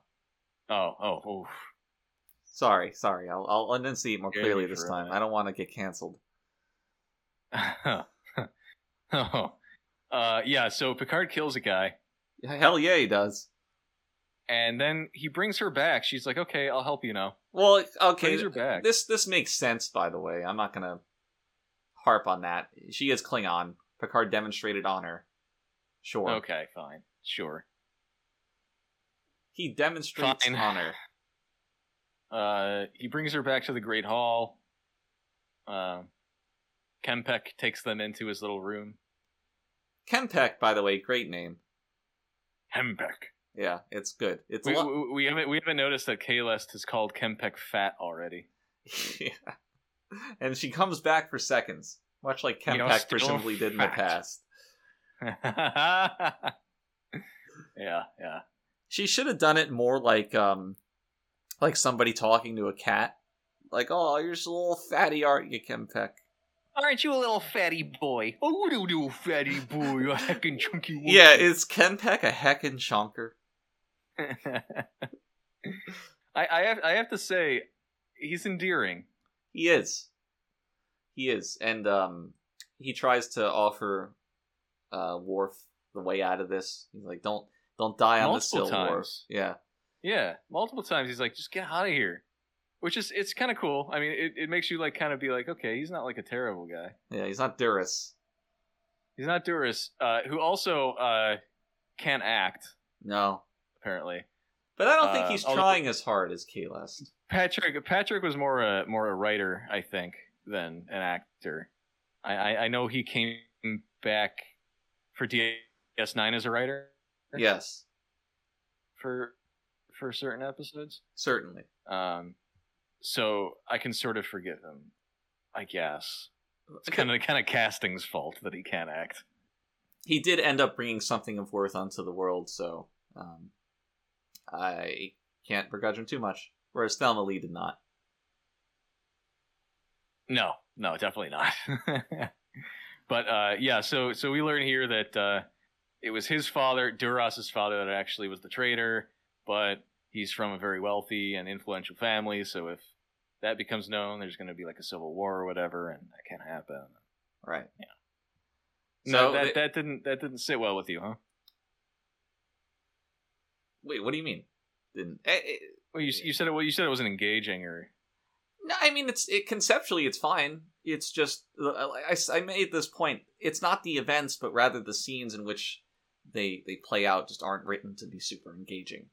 Like when you Okay, describe this sure. plot to me, yeah, it's fine. It's a nice little thing, but um, there's not a lot of intrigue, and nor is there a lot of intellectually stimulating uh, dialogue. So, so so you you take umbrage with with Kempek taking them into his little room and um, basically spouting exposition for like five minutes. yeah, and everything's just kind of wrapped up very very cleanly. very Okay. quickly and yeah and cleanly yeah Yeah. Um, I like the conceit that they pin it uh, pin it on Moog because um, Worf is off fucking with the Federation, and they don't know about Kern, so nobody would realistically care about this. It's like, yeah, that makes a Yeah. lot of sense. Um, it does yeah yeah so yeah it's nice it is, but the episode kind of eh, like every Trek episode ever conceived into our world, it barrels towards its conclusion within the final three minutes. that's that's true because you know now now now um Kempek is is saying you know Worf uh, you're gonna have to die now because we can't present uh Kalest's evidence to the public and then Worf says I'll give you something better I'll let you excommunicate me which, Which- is I guess better than death. Which I, I don't know makes sense I guess for Klingons, but it's still kind of silly. the logic coming going on here is um surprising to me. That I would, You- yeah. yeah. No, go ahead, go ahead. I just I wanna don't, hear re- your- I don't really get it.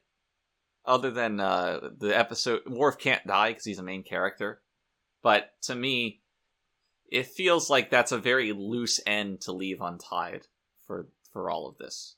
Well, the thing is, like, death is honorable.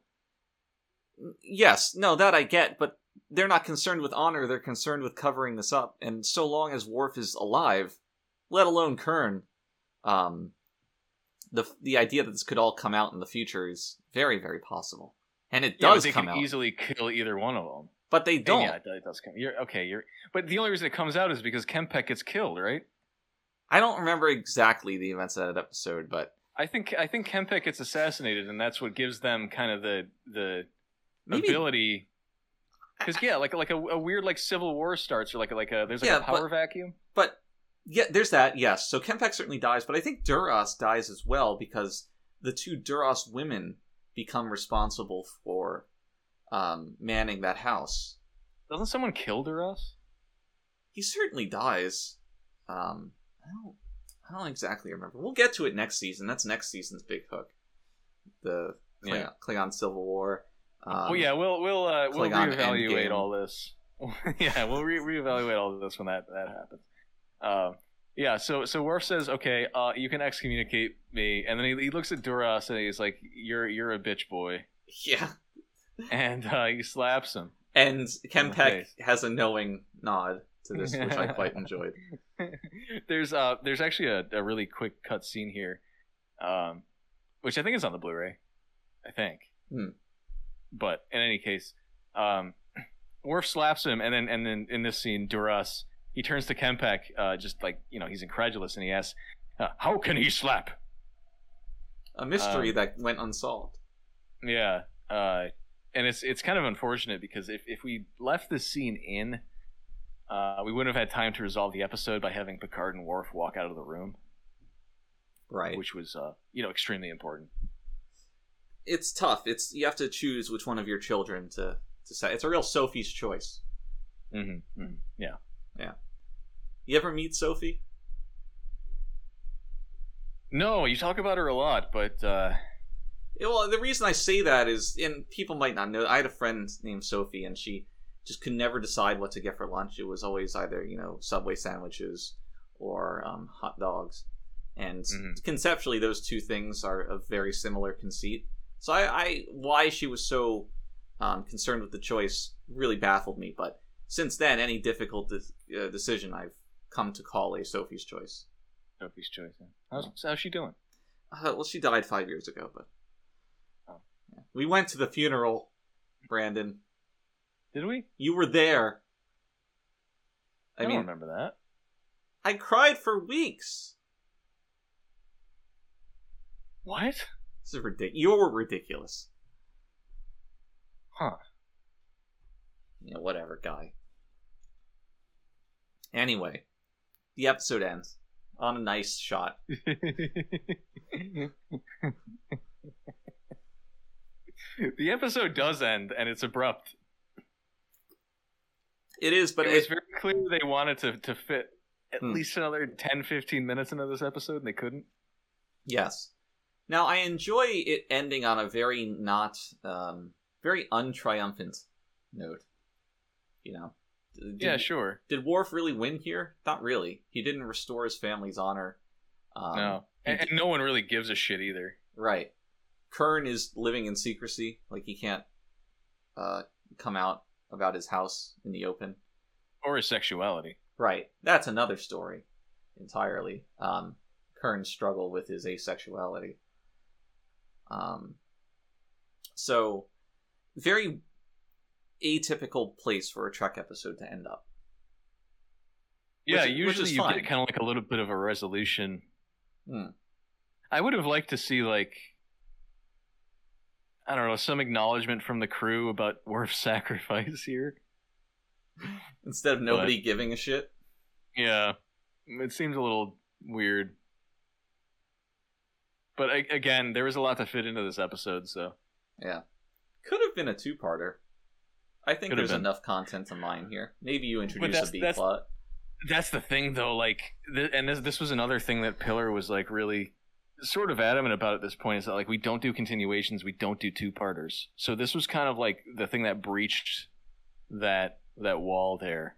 Mm. in terms of um you know ongoing plot threads was this episode I think so that it was kind of a first as a viewer when when an episode ends with to be continued and you don't know that that that's going to happen um it's one of the most exciting things because if you're so drawn into an episode that you don't realize it's about to end um the idea that you have a whole nother story waiting for you is is extremely exciting and Hmm. yeah i think so too yeah so when they don't do that when they make this rule uh, we're not going to have two parters we're just against it very baffling to me because i don't really get what the gain is in, in that why why ha- hobble yourself in the type of stories you can tell and the experience you can give to the viewers i don't know i guess i guess it might be kind of an effort to not make it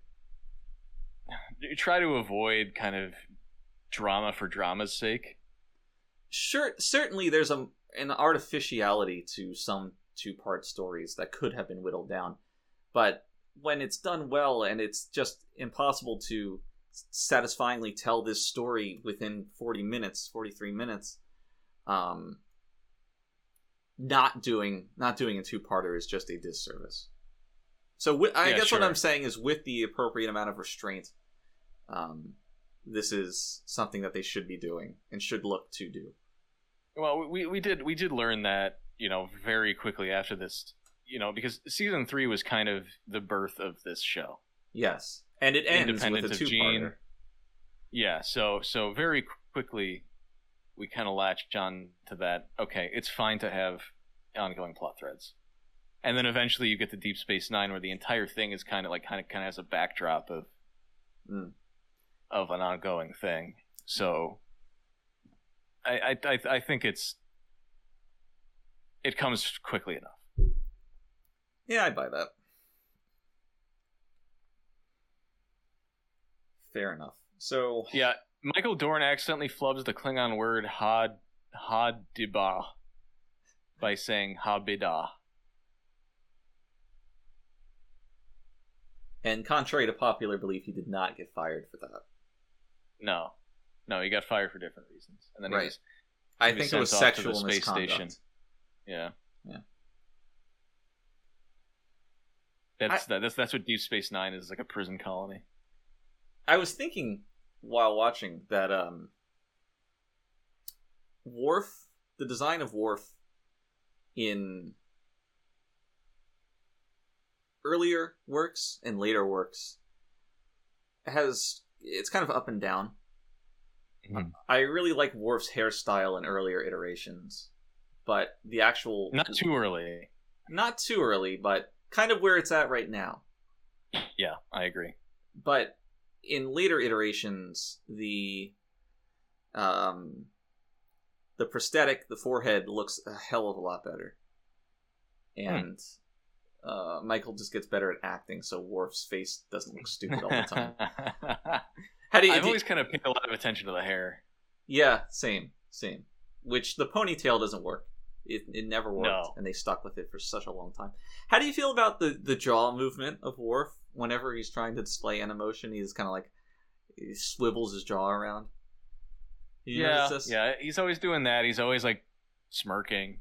right he always uh, puffs out his chest takes a deep breath um Right. he went to the frake school of acting think we For made- sure. i think we yeah. made this joke before but it's they're both just terrible they're very bad, but they're they're endearing though. That's the thing. So they get away with it. true Uh, anyway, so how many how many saucer steps? for this episode um Yeah. if I if I could do two point seven five, I would, but I can't. So I'm I'll be more generous and say three. Wow. Two point. Wow. You ass. I would say four or five. Four point five. Wow, what out of five? Yeah. Yeah. Wow. I mean, I can I can understand why you like this episode, but I would I'm shocked to hear it it scores that high. Like legitimately shocked. I'm beside myself. I It's- mean, to be fair, this episode is often cited as like this is in like a lot of top ten lists and stuff. Like a lot of people like this episode. Really, I, I'm Yeah. surprised. Yeah. So I, I guess I guess this is your uh, uh, yesterday's Enterprise for me. you know? Yeah, I buy that. I mean, there's no accounting for taste, which is a phrase I hear bandied about but don't exactly know what it means. Or rather, in what in what context one should be using it if it's an insult or a or not.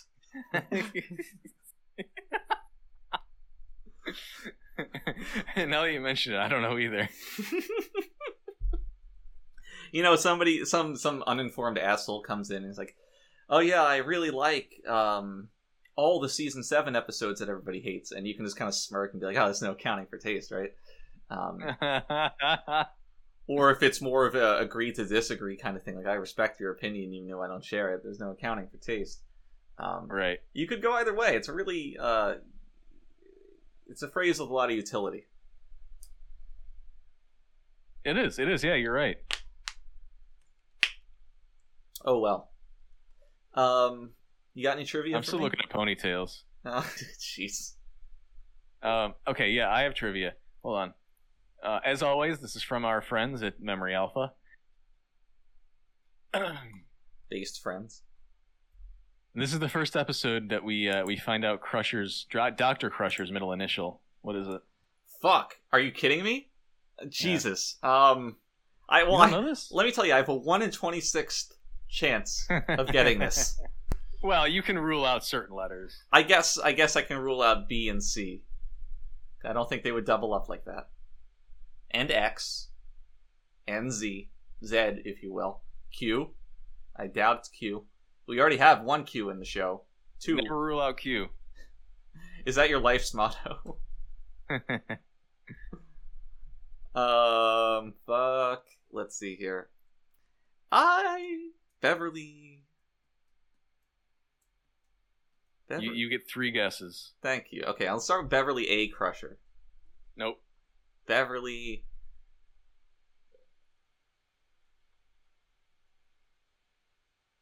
It might be C actually, but I'm not gonna say that.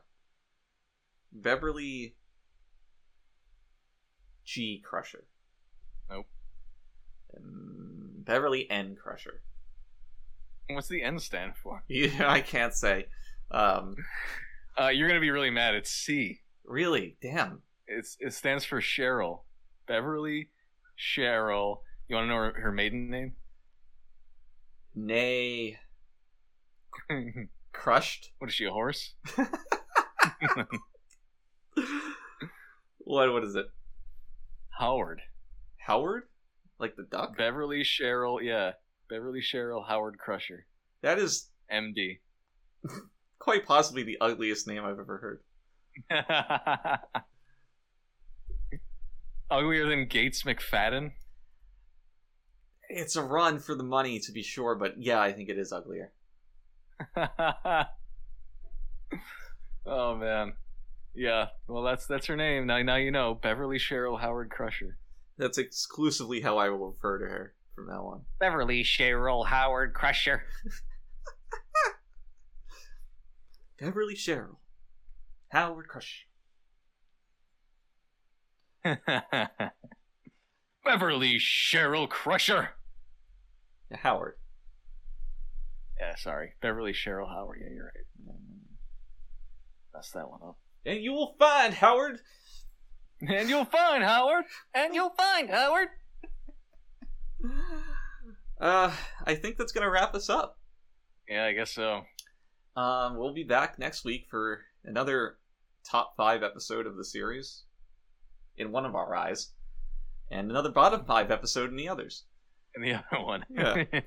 Um, before we leave, I got to thank our sponsors, Denny's, uh, home of the Moons Over Miami and the Grand Slam, and the Tauntaun Men.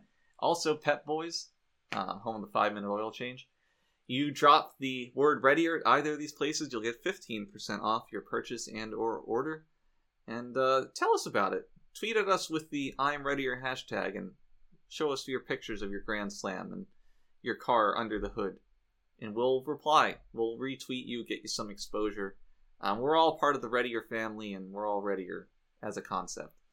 Um, we'll be back again next week, as I said. Until then, grip you and yours tightly, and please, as a unit, stay Readier. The troublesome little man child.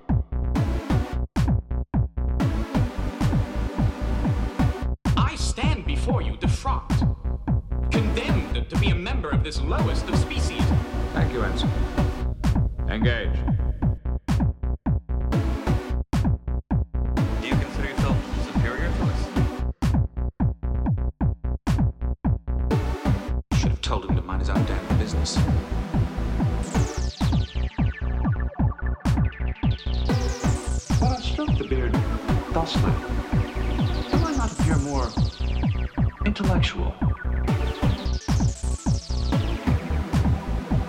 Computer, freeze program. Have you never dreamed of climbing inside the bottle, bottle?